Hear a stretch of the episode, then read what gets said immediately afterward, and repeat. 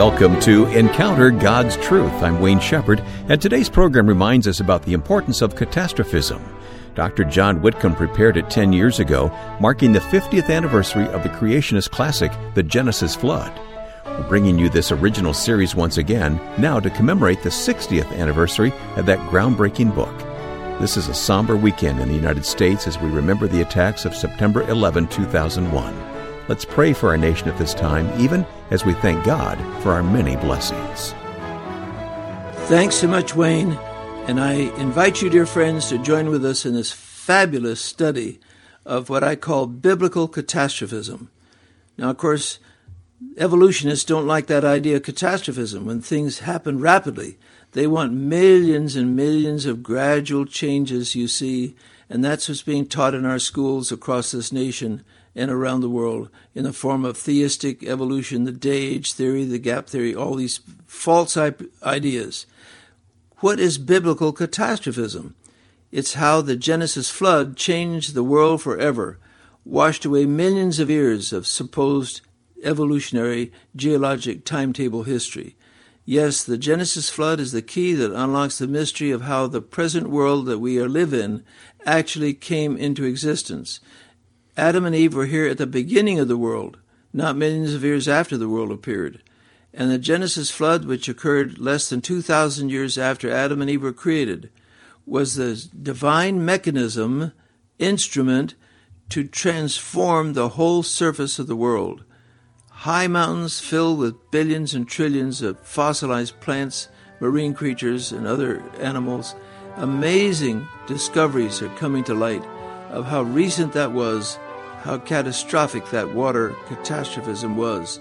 So, friends, we invite you to join with us in this remarkable perspective of God's revelation of truth on how the world was changed forever in the days of Noah, who with his family in that ark, floating across months and months of a shoreless ocean, actually lived through the catastrophe that changed the surface of the world forever. Please join us, friends, for this remarkable insight God has given us in how our present world came into being as we actually see it today. Well, indeed, Dr. Whitcomb will take us to Genesis 1 and 2 to show us that catastrophism is the key to the past. That is, we can only understand all that God wants us to know about how He formed this world originally if we grasp the significance of the flood that the Lord sent to judge the world in Noah's day. In fact, this teaching is so important you may want to listen to it again later at sermonaudio.com forward slash Whitcomb. And with that in mind, let's get right to the message. Here's Dr. Whitcomb. Greetings, friends, in the name of Jesus Christ, our Lord, our Savior, and as we shall see, our Creator. Yes, thank you, Lord Jesus, for telling us everything you did at the beginning of the world, as well as how it's going to end. Alpha, Omega, beginning and end. How did the world begin? Well, I was a godless evolutionist at Princeton University in the summer and fall of 1942 until finally, in the mercy of God, uh, uh, an evangelist, a soul winner, became my spiritual father, Dr. Donald Fullerton, who had graduated from Princeton back in 1913. And he came back from Afghanistan and India as a missionary in partly broken health and asked permission of the university to teach the Bible at Murray Dodge Hall, the student center of that campus. Some of his disciples invited me, urged me, prayed for me that I might come to hear the Bible being taught by Dr. Fullerton. I was amazed at his skill in handling the Bible.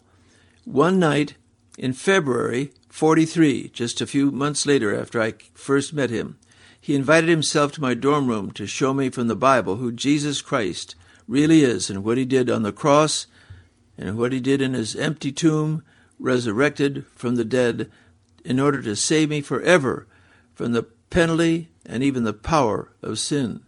I believed my life was changed. But you see, at that point, friends, I was very confused about origins, the ultimate origin of the world.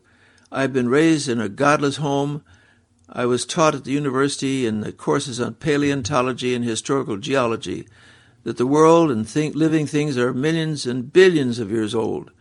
I, I just was absolutely obsessed with that idea.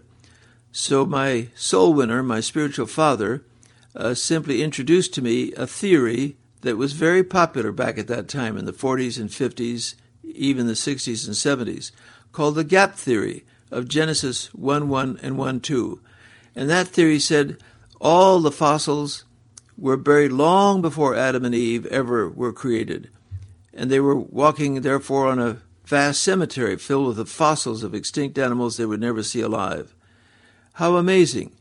And when, when and how were all those creatures buried, smashed, fossilized? Well, they thought they found a verse that explained it. Genesis 1 2. Now listen carefully. 1 1. In the beginning, God created the heavens and the earth. Verse 2 And the earth became without form and void, and darkness over the surface of the deep.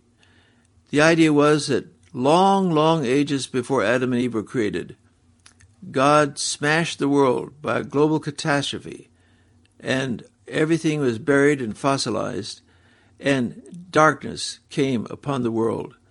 And then, millions of years later, in six literal days, God recreated the world, and Adam and Eve then appeared on the scene for the first time. Well, that was a very popular view because we thought, well, we can take the literal days of creation and still have uh, the geologic timetable of evolutionism. We don't believe in evolution, but we believe that the world and its living things are hundreds of millions of years old. But finally, after I was trained at Grace Theological Seminary, Winona Lake, Indiana, in my basic theology and Bible studies. Uh, I was invited after I graduated to join the faculty and to teach the Old Testament. And in God's mercy, I stayed there 39 years to teach the Bible. Now, amazing things happened. When I started teaching Genesis, therefore, and presenting the gap theory, it it sounded more and more stilted and and uh, artificial. It just didn't ring true, and some of my students felt the same way. And in the providence of God, two years after I started teaching, Henry M. Morris appeared on our campus to make a presentation at the American Scientific Affiliation meeting that year on our campus, September 1953. And he explained the significance, the magnitude, the effects of a mountain covering year long flood in the days of Noah. He pointed out hydrodynamically millions and billions of creatures could be rapidly buried in superimposed layers like you see in the Grand Canyon within months with enough water. He was a hydrodynamic engineer. Enough water moving fast enough could lay those billions of creatures down in fossil formations on top of one another and then as the mountains rose and the continents after the flood, there was an outwash, you see, of trapped inland waters that gouged their way through to the ocean and left these strata visible, like in the Grand Canyon. I had never heard of such a thing before. And that fall of 1953, I communicated to Dr. Morris that he had convinced me that, uh, that the gap theory was impossible, or the day age theory that put long millions of years of Earth history and animal history before Adam and Eve were created. And so I said, Thank you, God, for this opportunity to rethink the whole issue. So I told Dr. Morris that I was going to write my doctoral dissertation on the subject of the flood.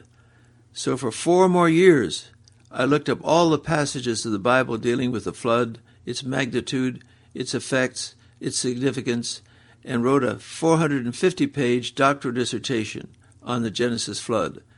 By that time, 1957, Henry Morris and I agreed to co author a book on this subject, which four years after that finally came to light The Genesis Flood in 1961, 50 years ago. And I say, Lord, thank you for the opportunity to rethink this whole issue and to see the flood, the Genesis flood, properly understood, washes away millions and billions of years of supposed Earth history so we see the fossils came after Adam and Eve were created, not millions of years before. 1,656 years after Adam was created came the greatest catastrophe the world had ever seen since the curse. And I said, Thank you, Lord. Now help me to understand what you really meant by what you said. Now listen, friend, to what Jesus had to say about the age of the world. He said in Matthew 19:4, now listen carefully, he said, Have you not read that he who created them, that's Adam and Eve, from the beginning made them male and female? Not millions and billions of years after the world came in, but from the beginning they were here. Amazing. And of course, the Apostle Paul, in the first chapter of the book of Romans, puts it this way The wrath of God is revealed from heaven, Romans 1:18, against all ungodliness and unrighteousness of men who suppress the truth in unrighteousness, because that which is known about God is evident within them, for God made it evident to them. Now listen carefully. For since the creation of the world, his invisible attributes, his eternal power and divine nature have been clearly seen, being understood through what has been made, so they are without excuse. Now watch carefully. Who clearly saw the creative work of God? Adam and Eve. And when did they see that? At the creation of the world, not billions of years after the world was uh, somehow brought into existence. So, uh, in addition to all of that, listen to what John says in his first letter. John chapter 3, verse 8. The one who practices sin is of the devil, for the devil has sinned from the beginning. Really? But we know from Genesis he didn't sin against God till after Adam and Eve were created, perhaps a few days, a few weeks at the most, and then he appeared on the earth to win the king of the world, Adam, to himself, and reached him through his wife Eve, and reached her through the serpent. So all this happened when? At the beginning, at the beginning, at the beginning. And I had never realized that before. So now when you turn back to Genesis 1, it all makes better sense because day after day in the creation narrative, it says God saw what He had made, and it was very, it was good, it was good, it was good, good, good, good, and finally at the end of the chapter, Genesis one thirty one, God saw all that He had made, and behold, it was what very good.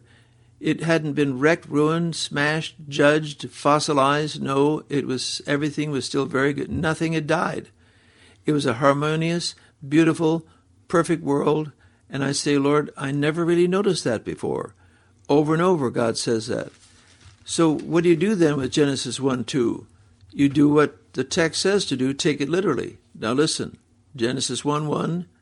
In the beginning, God created the heavens and the earth, and the earth was without form and void. It didn't become that way. It was created in a condition of formlessness and emptiness. I mean, there it was uninhabitable. No humans could live on a shoreless ocean in total darkness. But be careful here. Nothing was wrecked, ruined, or judged. Satan hadn't fallen, you see, and everything was what? Beautiful and perfect, but incomplete. That's the key idea.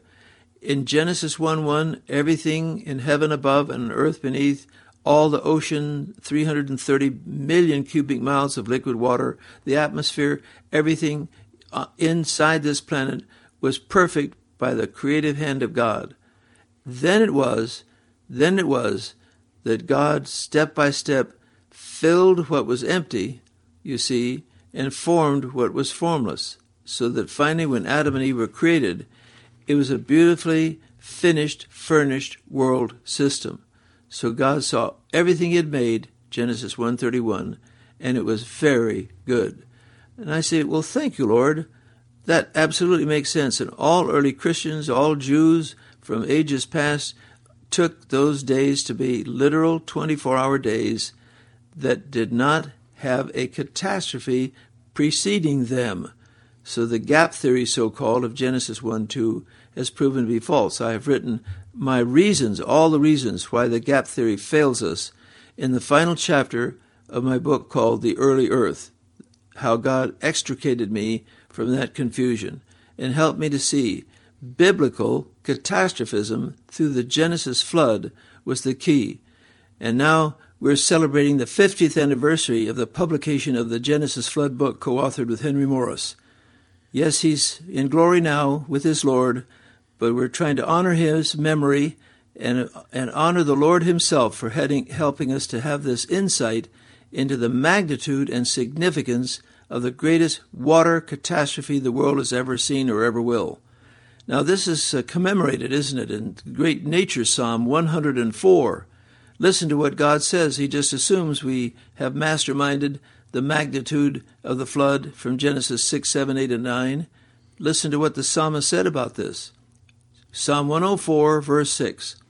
Thou didst cover the it, that is the earth, with the deep, tehom, as with a garment, like God flung a whole blanket of water over this earth. But there's one thing God wants to emphasize of all the details Genesis tells us about the duration of the flood, the ark project, the various stages and steps of the ending of the flood, etc., there's one thing God wants us to know for sure, namely this the waters were standing above the mountains, a mountain covering flood. You say, My, how could that happen? I mean, this must have taken millions of years. No, no. Listen to this. Verse 7 At thy rebuke they fled, at the sound of thy thunder they hurried away. The waters rushed away to newly deepened ocean basins in the final months of the year long flood, the final seven months after the ark was grounded. And then what happened? Listen carefully. Verse 8 The mountains went up, rose, and the valleys or basins sank down. So newly deepened ocean basins that God pushed down tens of thousands of feet down deeper than they ever were before, to allow for what reservoirs for waters that had covered the mountains of the world, the pre flood mountains, were lower than they are now, because the mountains that rose after the flood reached tens of thousands of feet into the sky, in the Himalayas, even 29,000 feet. Amazingly higher mountains, amazingly deeper ocean basins. So, where did all this water go to? When God said, At thy rebuke they fled, and they hurried away. And the answer is the end of verse 8. They hurried away to the place which thou didst establish for them, these newly deep ocean basins. Thou didst set a boundary, now listen, a boundary that they may not pass over, that they may not return to cover the earth. There never will be another universal flood. That's the rainbow covenant, you remember, of Genesis 9. Whenever a great storm of water covers a region of the world, and then the sun comes out, you see trillions of spherical water droplets refracting the solar radiation into a beautiful spectrum of color. I'll never forget in France back in the late 1980s when, after a huge storm in south central France, we saw a rainbow from one end of heaven to another. I wonder what's the average Frenchman think of that rainbow? Because they love color, they love science, they may have thought, what a beautiful demonstration of spherical droplets refracting solar radiation. True, but that, that's not the message. The message is what? There never will be a universal flood. There have been thousands of limited local regional ones, but never again a global mountain covering deluge of water. And I say, well, thank you, Lord, for helping me to realize this because that transforms, as I've said before, my whole approach to Genesis chapter 1. If a flood covered the world and laid down those fossils, as we shall see, God willing, in the next couple times, that transforms our whole approach to origins. The earth is not millions of years old, to say nothing of billions. It's only a few thousand years old. And I say, Lord, that's an amazing revolution of thought on earth history and the significance of what we see everywhere in the fossil record. So I say, now, Lord, help us to understand, therefore, what you meant by what you said in Genesis chapters 1 and 2 a newly, freshly created world system in which nothing had died, nothing was distorted, sin had never happened in the human heart. It was a very good world. It was a perfect, the only perfect universe there'll ever be. Angels hadn't even fallen yet with Satan. There were no demons.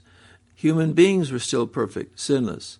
And I say, Lord, I, I'd love to have a videotape, a DVD, an insight into what that perfect, perfect world was really like. But help me to be satisfied with your assurance that someday on this earth, yes, on this earth, there'll be a perfect government under Jesus perfect education, we won't be taught evolutionism anymore. No, no. We'll be taught biblical creationism, biblical catastrophism, and God be praised, biblical redemption. and restoration of the world. So, friend, I ask you, I invite you to join with me as we will continue searching the early chapters of Genesis, especially on the true significance and magnitude and effects of the greatest catastrophe of water this world has ever seen or ever will see. And I say thank you, God, for what you taught us, that we might understand these truths and share with others. Catastrophism is the key. Now, Dr. Whitcomb, you certainly are known for your study and teaching on creation and the flood from the book of Genesis.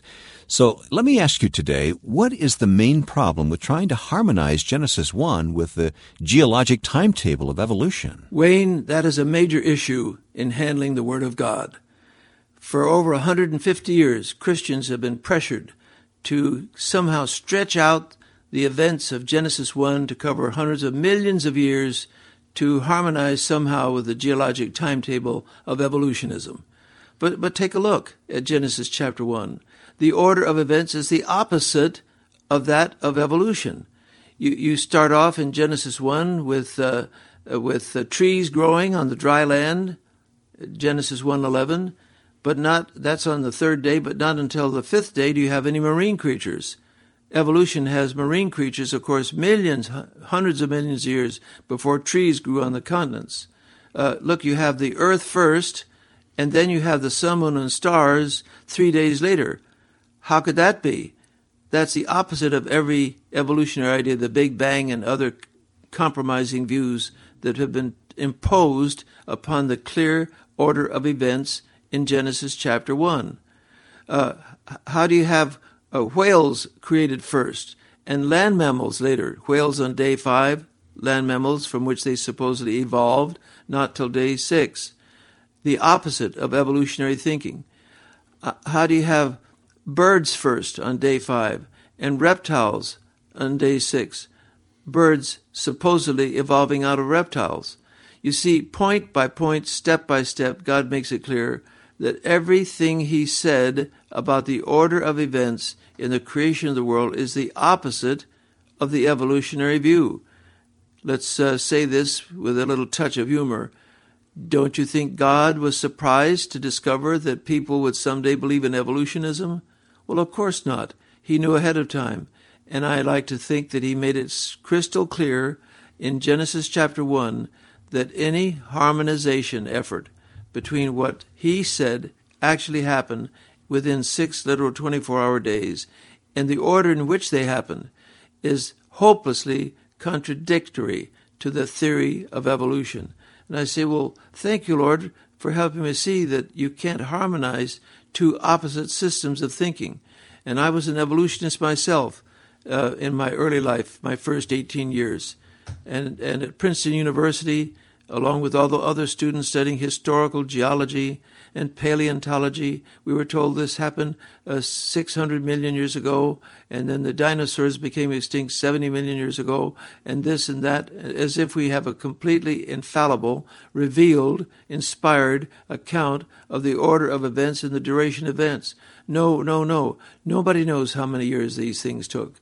Because the Institute for Creation Research, for example, has done a massive project called the RATE Project, showing that these so called ages that are assigned to fossils and rocks are not accurate at all. The world was designed and created thousands of years ago, not millions or billions. And I say, well, thank you, Lord, for helping me to see that, because now I have a handle on the basic issues that we face when we look at the opening chapter of the precious, infallible Word of God. You see, this is the foundation of, of everything, isn't it, friends? And if you can twist, stretch, manipulate, reinterpret these clear statements, here's what happened on day one, day two, day three, one day after another. Specific revelation of timing and sequence of events. Thank you, Lord, for helping us to see how it all happened, in what order, that I can therefore pray for my friends who are Christians, yes, and have been deeply influenced by evolutionary thinking, that they can come clean and clear with God as the teacher on how the world began. None of my professors at Princeton University were here when the world began. They didn't see anything ever evolve anywhere ever. But God was there. He does not lie. and I want to believe exactly what he said in the opening chapter of the only book he's ever written, the Bible. Thank you, Dr. Whitcomb, and thank you for listening today to Encounter God's Truth, a production of Whitcomb Ministries. Our goal is simply to bring you the clear truths of Scripture every week on this broadcast. We urge you to support this station that you're hearing it on and let them know that you are blessed by this program.